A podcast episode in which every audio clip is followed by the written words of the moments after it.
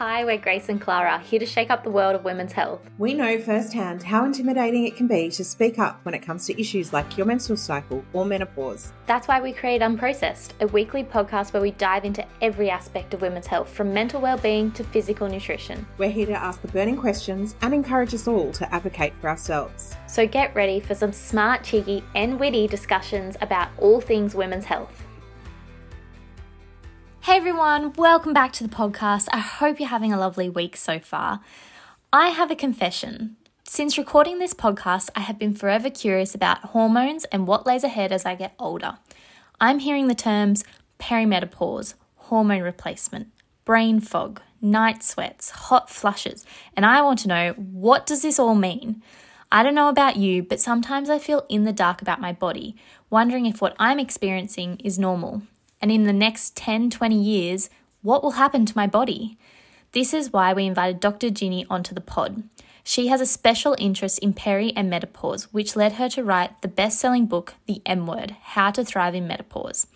In this chat, we deep dive into it all from how to identify when you're going into menopause, the impacts of contraception, misconceptions about peri, and how to advocate for yourself when you are in a doctor's appointment. Dr. Ginni, welcome to the podcast. I'm so excited to sit down with you. Now, I'm always curious to ask my guests, why did you decide to pursue this career? I mean, I think I had some fairly naive ideas about what a doctor was when I was a kid. Um, medicine's nothing like it is on TV or in movies, but I've I've got too much ADD to kind of stick with any one thing. So I not long after I finished medicine, I had a few kids, and then went off and did a journalism degree and went off into journalism. And then that kind of, I really fell by accident into everything that I've done. I do a lot of different things. So I probably have multiple different careers and to work to tell you how each one started. It's a, a whole long story, but it, it, it has been a hub and spoke where medicine has been at the center of it and being a communicator has also been at the center of it. I read an article that said the next generation, our kids, they're probably going to have 20 careers. And that really excited me because that whole old school thing of having one job for the rest of your life has gone out the window. Yeah. Yeah. I mean, we all, we all get too bored, right? So, and, and I think you want to leverage your various skills, and you there's probably no job that allows you to leverage every one of your skills. So, it's just good to have a variety if you can. It's not for everyone, but it's been really good for me. Yeah. And honing in on that, what made you dive into the world of perimenopause and menopause? So it's really funny. I got approached by a um, publisher, book publisher, um, to write a book. And I need to explain the books before that that I had written was such a terrible experience on every level. I hated every second of it. And I had always just said, I'm not ever writing another book. You would have, like, wild horses could not drag me to another book writing. And I said, no, no, no, no, no. And someone said, listen, I really think you should take this meeting. And I, I really liked the girl, but she said, I want you to write a book about menopause and perimenopause. And I was like, sorry, what? How old do you think I am? and I was like, oh, wait, I'm 50. Okay, yeah, that kind of makes sense. And I have been kind of noticing I'm the host of a podcast which is educational for doctors. And every time we would have like a menopause specialist in, I would notice that I was completely out of my depth. I had absolutely no idea what was going on in the world of menopause and perimenopause, like so many doctors. I, mean, I really had no idea at all. And then I was thinking, wow, I really should upskill in this area. It's a really important area of women's health. I don't know anything about it. And I thought, well, if I go on this journey and I write a book while I'm on this journey, that will be amazing. And I think the more I got into the story of menopause and how women became so negated and so um, ill served by the medical profession, the more hooked I got and the more outraged and the more I wanted to help. And I've sort of leveraged that into a whole lot of different things. And it's a really rewarding part of medicine actually to practice in. Absolutely. And we're seeing it on a social media front as well, a large portion of our community is women. And when we post around perimenopause or menopause, the influx of messages saying, I thought I was going crazy, I don't know what's wrong with me. I had to get a brain scan. Like the stories are crazy. And it's all because two things we're noticing um, people don't know how to advocate for their bodies, and people don't know enough about their bodies. Yeah, definitely. And this is an area that's been shrouded in mystery for so long and so much misinformation there. The history of it's quite wild and, and I I'm not surprised that women end up just going, I have no idea where to turn. Absolutely. So let's get into it. What is perimenopause and how does it affect the body? So, menopause itself is a single day that happens 12 months after your final menstrual period. Only you don't know it's your final menstrual period at the time because you don't know when the next one's going to come. Often by this stage, you've been, they've been a bit erratic. They've been, you know, maybe every three months, or you even might have got to eight months and thought, that's it. I'm, I'm homonised. I'm out of, you know, period city and another one will come. Um, but you never know it's the final one until you look in the retrospectoscope. And few of us are that organised that we write every single thing down. But that final day, uh, 12 months from um, the first day of your last period, that is the day you hit menopause. The lead up to that is called perimenopause. And during that period, there are two distinct phases that we talk about. One of them is when your ovulation, it either happens but not at a great level, so you're not producing a huge amount of progesterone. And don't forget, your ovaries are designed to give you babies. Eh, you are designed to make a whole lot of eggs that are meant to go off and meet the sperm of their dreams. And um, and you know, if that doesn't work, next month we try again. And so part of that is ovulation. After you've ovulated, you produce progesterone. And if you don't ovulate, or if you have a pretty half-assed sort of uh, ovulation, you will produce either zero or not a lot of progesterone at all.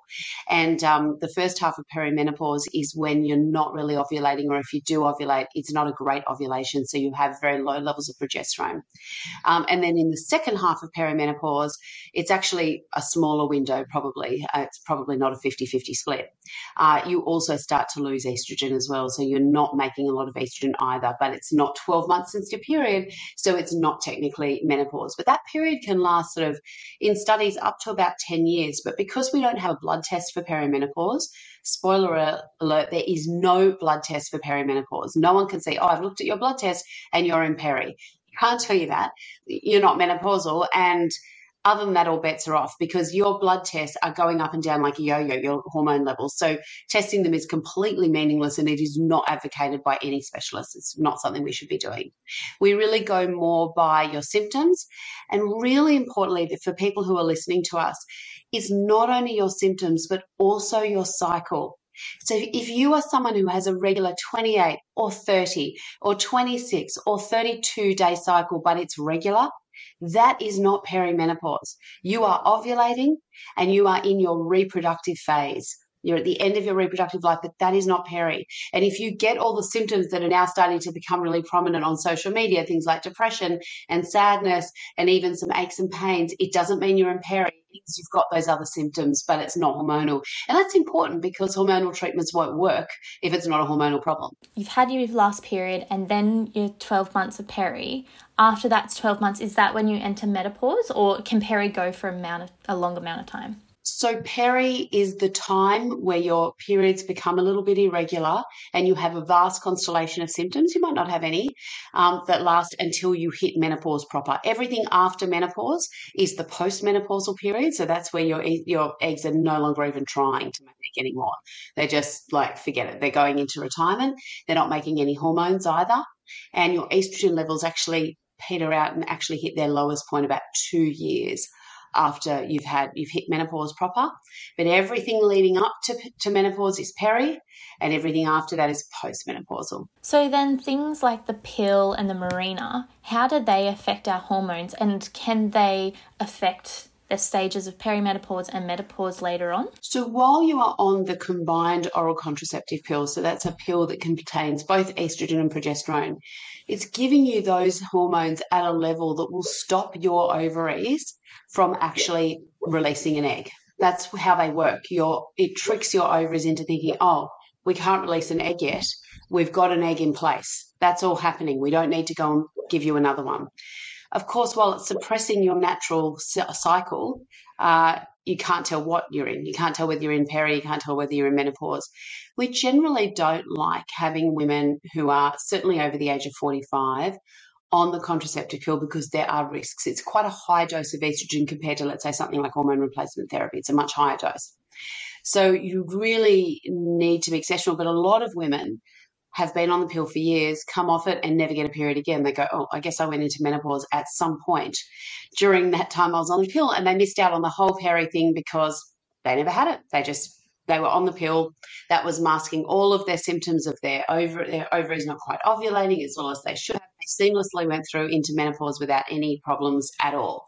And good luck to them. That that's amazing. In terms of the Mirena, that is a contraceptive coil or an IUD, an intrauterine device that has progesterone in it that is meant to be released a small amount every day. Now, studies show that the levels of progesterone in the blood are not raised by the progesterone that is in the coil. So, as a result, you should not have any symptoms whatsoever. But women do experience a lot of symptoms, and we need to work out why that is and if it is related to the progesterone in the Mirena or something else. Um, having said all of which, m- the point of the progesterone in the Mirena is that it really reduces your blood flow so you won't have periods. So, you could have your final menstrual period only it doesn't, you never bled and you'll you'll miss it altogether. So a lot of women who haven't had a period for years and years and years and don't know whether they're in peri or menopause or whether they've you know they don't know what's going on. We sometimes do blood tests for them, not to tell them whether they're whether or not they have gone through menopause. And the only reason that's important is for until you've gone through menopause, you're fertile. You can still have a baby. It's not great odds, mm-hmm. but you mm-hmm. can still have a baby. And um, if we're gonna, if your Mirena's expired, if it's been five years since your last one, we need to shove another one back in or another form of contraception. A lot of women not necessarily having a lot of sex by that stage, so they don't need the most intense forms of contraception. Some of them are just happy to do withdrawal or even condoms at that point if they're only having sex once every couple of weeks or something, which is really, really common. Um, but some people are like, no, I need that Mirena back in again. I don't want to go back to heavy, heavy bleeding. And that's completely reasonable. That's that's fine. But we wouldn't put another Mirena in if you've already gone through menopause and you don't need it. Like, what would be the point? So, if you're on the pill for a long amount of time, is that good or bad for your hormones? It makes no difference whatsoever. So, it doesn't okay. determine that you'll go into menopause later or earlier. It doesn't change anything. It gives your ovaries a bit of a rest. But what's really interesting is your ovaries pick up as if they'd always been going.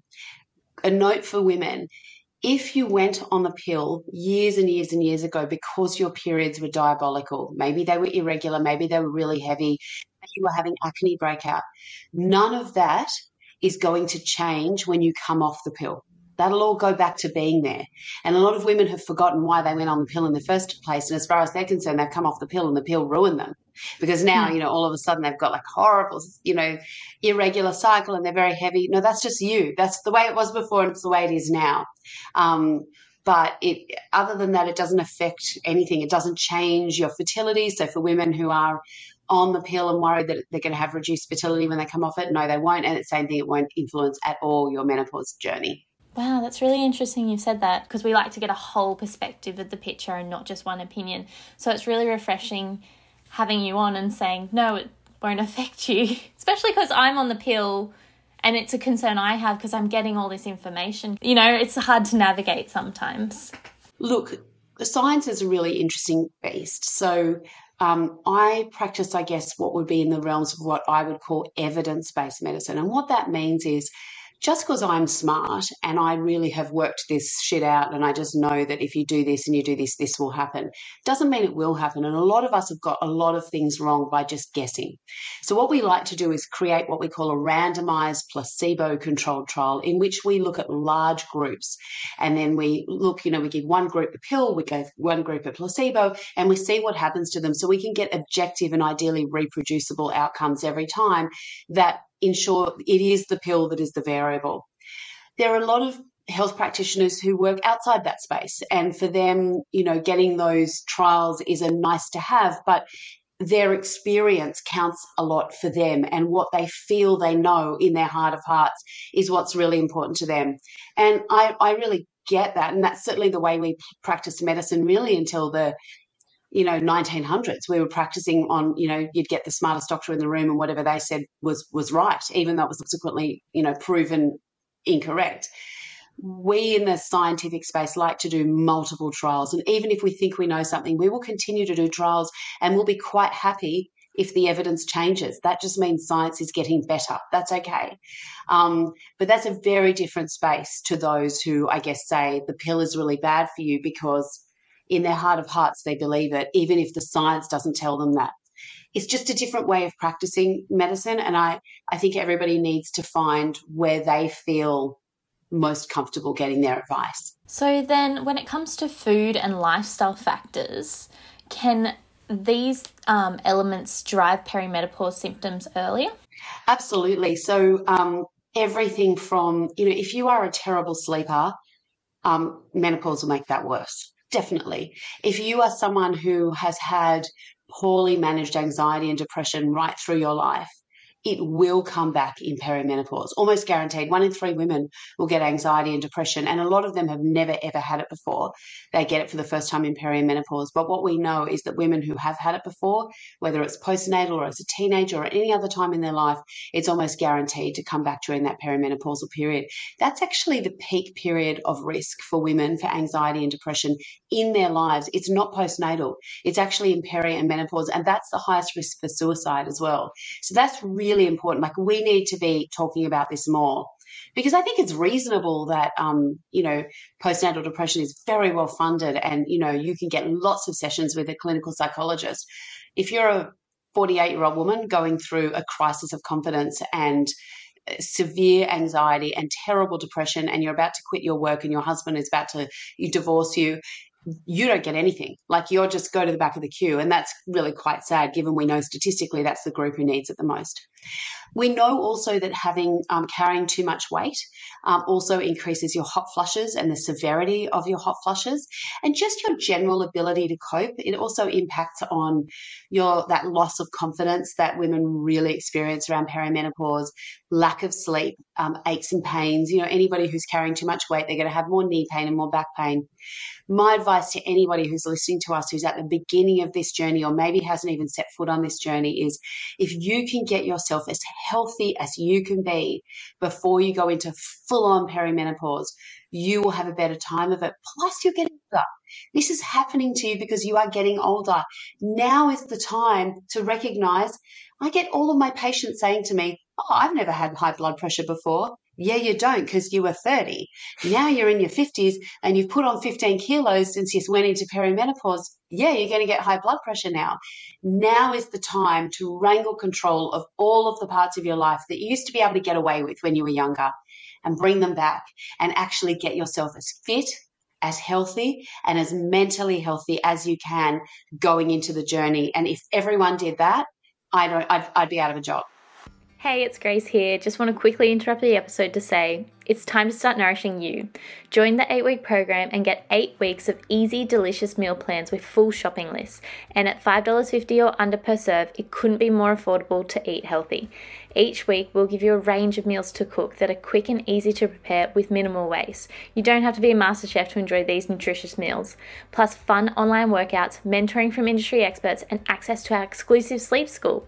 Spots are limited, join now. Now, let's get back into the episode.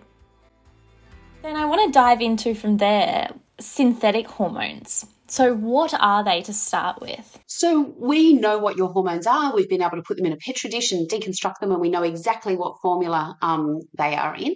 And we can reproduce them to a certain extent in the form of synthetic hormones um, that do a lot of the job. They are the hormones that are in a lot of things that are used for, let's say, IVF and fertility treatments.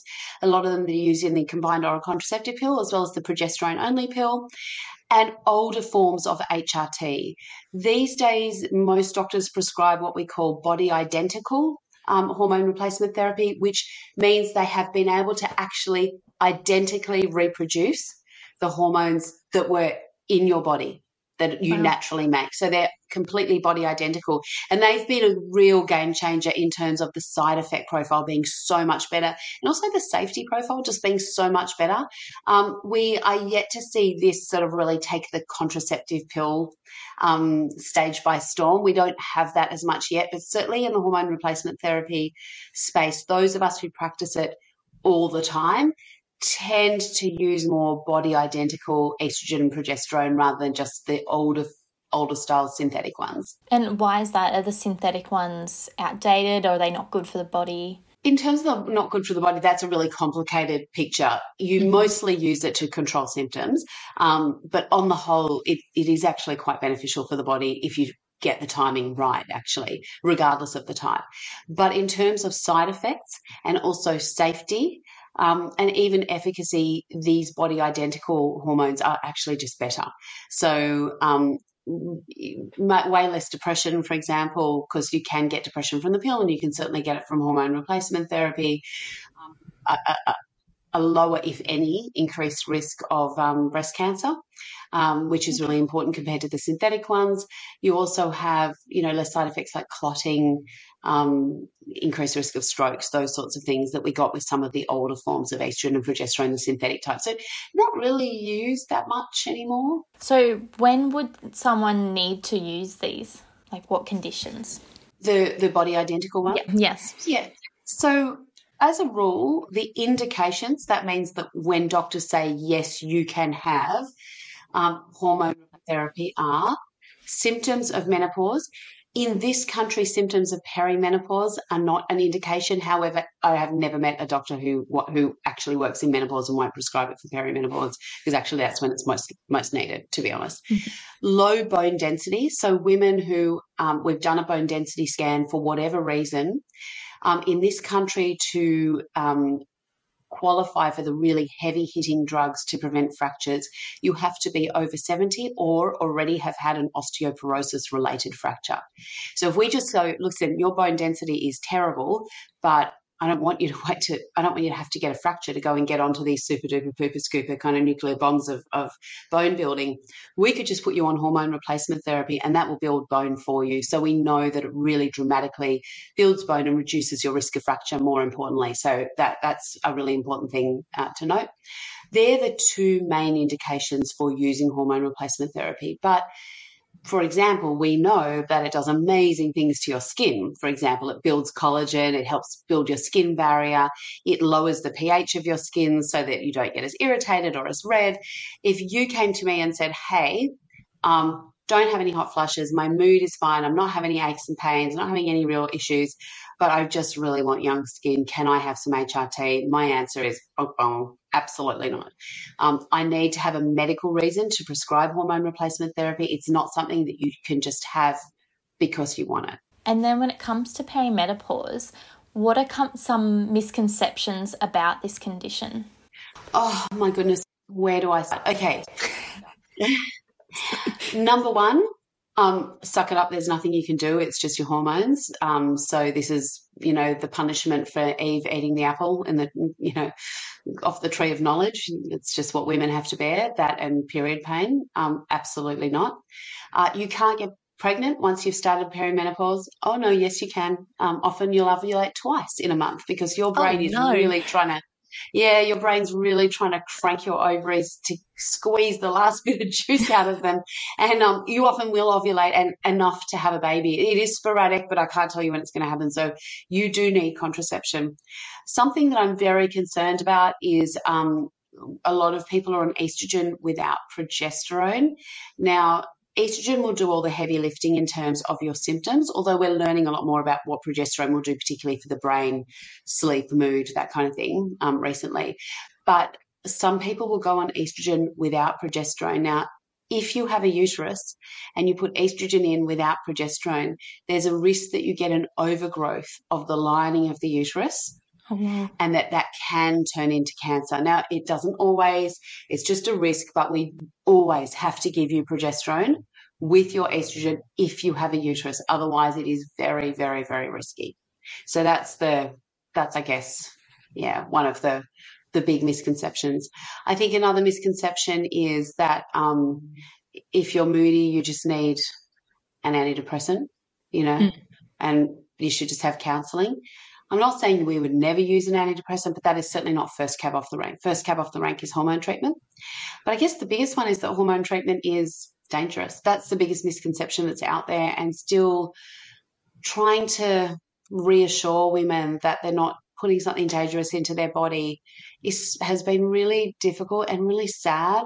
I think women naturally deprive themselves, naturally are fearful, and naturally feel guilty about taking anything that might make them feel better, um, whether it's an antidepressant or it's a hormone replacement therapy, and just unpicking that and saying to women, "Hey, it's it's safe. It's a good medication that will not only solve your symptoms, but probably be fairly protective of your heart and your brain as well at the same time in terms of later on heart disease and dementia if we give it to you early enough. So that's that's I guess the bit that I would am a bit sad about. So why why do people think it's dangerous? So this all relates back to a study that ended early in 2002. So I hope it's okay. I'm just going to give you a bit of context. No, please this. go for it. From a whole lot of what we call cohort studies, and what a cohort study is is when you observe thousands, hundreds of thousands of people, and you just make notes about what happens to them. So we're not doing a randomized placebo controlled trial. We're not telling you what to eat or what to exercise. We just ask you how much you're exercising, what you're eating, what medications are you on. And there are large like cities in Australia and uh, uh, Dubbo's one, for example, we've got them all over Europe, all over the UK, and there was a really big one in the US. There were two of them with hundreds of thousands of people that showed that women who were on hormone replacement therapy had less heart attacks than women who didn't go on hormone replacement therapy. And this was sort of back in the 80s when HRT was kind of almost at its peak. It really peaked around the 1990s.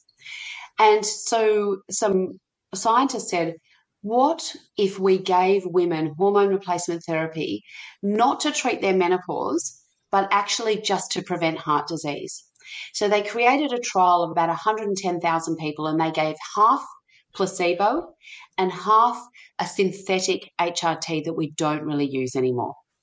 And what they did was after six years, they noticed that for every 10,000 women taking a placebo, they found 30 cases of breast cancer. And for hmm. every 10,000 women taking hormone replacement therapy, there were 38 cases of breast cancer. That was enough for them to say, we can't justify this study anymore. We're going to shut it down. And they shut it down and they announced that they were shutting it down because hormone replacement therapy causes breast cancer. Mm. Now, let me tell you something about this study. The average age of women starting on the hormone replacement therapy or the placebo was 63. 20% were over the age of 70 when they started their hormone replacement therapy. When you took the subgroup of women, they didn't ask them about their um, menopause symptoms because that was not the point of the study. It was not treatment for menopause, it was purely to prevent heart disease. When they took the subgroup of women who were in their 50s and most likely to be taking it at times that women would be taking it in real life today, they had no increased risk of breast cancer. What they did have was a lower risk of both osteoporosis fracture and bowel cancer, but that wasn't mentioned in the in the um, press release. All that they said in the press release when they shut down this study was hormone replacement therapy causes cancer, and from that day, as far as we know, within 12 months, 80% of users of hormone replacement therapy had thrown it in the bin and were no longer using it.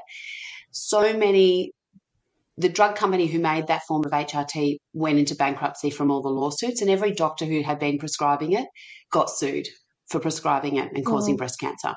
So, as a result, doctors refused to prescribe it. Drug companies stopped investigating menopausal women, stopped making hormone replacement therapy, and the whole issue of hot flushes and debilitating symptoms, women were told, suck it up, there's nothing we can do for you because hormone replacement therapy is dangerous.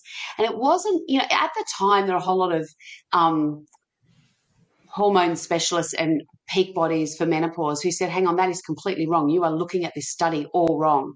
But they kind of got drowned out and didn't really get heard in the media. And there's a massive hangover from that today.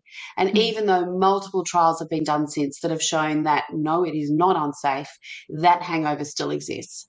And it really tainted all hormone treatments, including the pill. There are a lot of my patients who say, I don't want to put hormones in my body, even though the pill has delivered women choices about their reproductive life. It gives us choices around our careers, our futures, who we want to marry. We don't get stuck with the first, you know, guy who knocks us up. We have a lot of options now that we did not have before thanks to the pill. It's been a really liberating force for women. And yet there are so many women who are terrified of it, which is just devastating and it's, it's silly. And in case of hormone replacement therapy, the doses are much lower because we're not trying to stop you from ovulating. We're just trying to give you just enough to get rid of your symptoms. So that's really the hangover of it. What was great about that study is it did give us what we now call the timing hypothesis, which tells us that if it's been six years since menopause, we or less, we can start you on hormone replacement therapy and you will derive benefits. If it's been more than six years, don't do it. It actually could cause more harm than good. So that that's a really good sort of framework to work with, and we now know that's the absolute sure. But that's how this rumor started, and it's really done so much damage to women. Do you think that they can change this perspective around it, or is it like a gradual thing over time? Yeah, I think um, I mean, I specialize in menopause, so I think that women who come to see me kind of, I guess, know what they're going to get um, to a certain extent. But I used to hear women talk about their symptoms and say, what do you want to consider in terms of, you know, what would you be open to in terms of dealing with this? And they would say, oh, I don't, no way hormones. Or they would say, here, I don't know what's going on with me. I'm hot all the time. I'm so depressed. My guts have gone to the dogs. I've got aches in my joints. I don't know what's going on. And I would go, hey, that's menopause. These days, women are coming to me. They've seen something on TikTok. They've seen something on Instagram. They come to me and say, hey, I want to talk about HRT. I'm pretty sure I'm in peri. Interestingly, I would say these days, about one in 10 consults, I'll ask women, my always my first question was, when was your last period? How regular are your periods? And if someone tells me, oh, they're coming every 28 days or every 30 days, I've got to break it to them that what they have is not hormonal, that it is actually not not perimenopause and they're actually not going to benefit from any hormone replacement therapy. So it's it's really been a very different conversation now because women are really advocating for themselves very aware that what they're going through might indeed be peri and menopause which is great. Um, i'm super happy about that. But um, sometimes i have to actually say, no, back off, can't have the hormone replacement therapy, it's not for you. so, do you think social media has been a good thing or a bad thing when it comes to educating women around their bodies? Oh, totally a good thing, um, with a couple of caveats. So I think that when I look at the menopause influences, there's a lot of doom and gloom. Like here are hmm. all the terrible things that happen to you when you're in menopause and peri. Whereas I would say, yeah, that's all true, and it is. It's I'm not going to lie, it's it's all true. Oh, but we've got such great treatments for it. I mean, and it's not just all hormone replacement therapy. A lot of it is, you know, getting fit, getting healthy. Maybe this is the impetus you need. Looking after your mental health, getting enough sleep. Like these things that you've never needed to worry about your body, you have to now. But like they're really effective. They actually work super well. We've got other medications. There are some complementary and alternative therapies that some people are really into. They don't have the evidence, but that doesn't mean that they don't work. Women have got lots of options now that can help them get through this period, and I wish it wasn't so doom and gloom. Um, the other thing is that we doctors, for reason that I don't understand, and clearly I'm not this because I do so much media, but there is a feeling amongst doctors that if you are in the media, you're a charlatan and everything you're saying is bogus and that's beneath me to go and do media. I think that's maybe changing a little bit. But doctors didn't occupy this space, or not doctors who are evidence based have not occupied this space, which has really left it open to women getting really exploited. Um, being sold a lot of supplements that don't necessarily well there's no evidence for them i'm not saying we don't they don't work. It's just that the studies that have been done didn't show a benefit. If we had bigger studies, maybe they would show a benefit, but we don't have any evidence that they work. These things are super expensive, often come on a prescription, on a subscription basis. So they, they take money out of your wallet month in, month out. Um, and women are spending a fortune on various therapies that are really unproven and could potentially delay her getting treatment that could work for her from a doctor. But it is the woman's choice. She's a big girl. It's her right to decide exactly which way she wants to run this journey. And as long as she's happy, I'm happy. Um, I think what's really important is that we have choice in the space. And I wish there were more doctors putting the evidence based voice into onto TikTok and um, onto Instagram. But you know, it is what it is.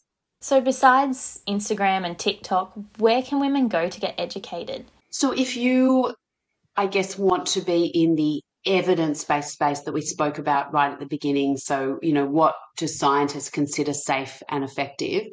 I would look at a few peak bodies that are independent of drug company funding and independent of government funding. They tend to be, um, you know, independent with a board of professors often. So, what I'm talking about is the Australasian Menopause Society, the International Menopause Society. So, Australians have been very proactive in menopause and they've frequently been Australian presidents of the International Menopause Society, and they have great information there as well. The Jean Hailes Foundation is an excellent hub of amazing evidence based resources. And they include stuff about complementary and alternative therapies as well, which is a really good thing for people who are interested in that.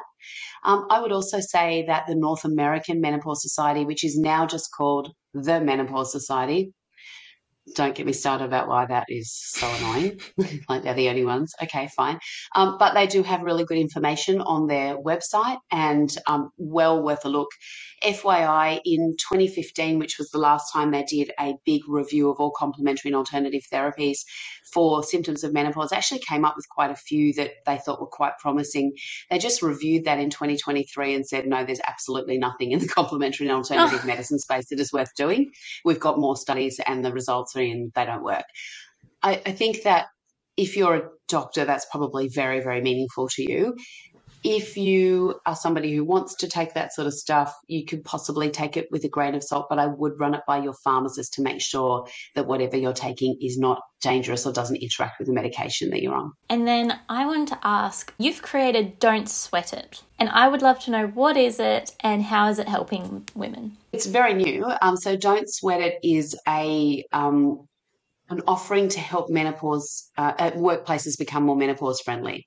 So what we know is that uh, from pretty good data now that 10% of women find their symptoms of menopause so debilitating that they quit work, and a further 14% either go part time or reduce their hours. Um, and 8% either ask for a demotion or refuse a promotion on the basis of the symptoms that they're feeling. Of those who stay connected to their workplace, about 80% feel that their productivity has fallen off a cliff and they feel really lack a great lack of confidence. And what that means is that's costing women a huge amount of money. According to the um, Australian Institute of Superannuation Trustees, that is somewhere between 17 and 35 billion Australian dollars a year that is lost to menopause symptoms because of women quitting and then or taking on a less well-paid job and reducing her superannuation along with that. At the at the time of her life, she should be earning the most because she's at her most senior. Um, but it's also a problem for workplaces because replacing each senior woman that leaves is really expensive. And so mm. they and there's a period of time where her productivity is lower, and so it's costing companies a lot of money. So we have come up with an online course. We do webinars, we do workshops we create menopause policy or we consult for menopause policy along best practice lines, international guidelines around what um, a workplace should have as best practice menopause policy. Um, we really advocate peer to peer networking so that women support each other rather than trying to get an in-house doctor or an in-house nurse to be all things to all women. Women often just want to talk to each other and just, you know, whether that's a Slack channel or a Teams channel or something like that to allow them to talk to each other. And we train the menopause mentors for women in the workplace.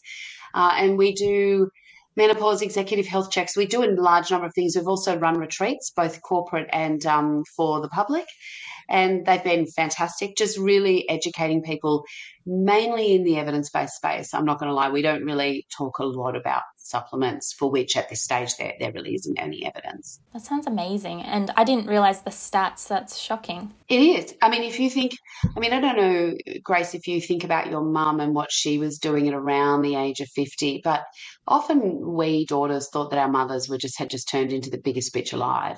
Um, sometimes when we sometimes when we work with women, um, like our bosses, we're like, my boss is a psycho.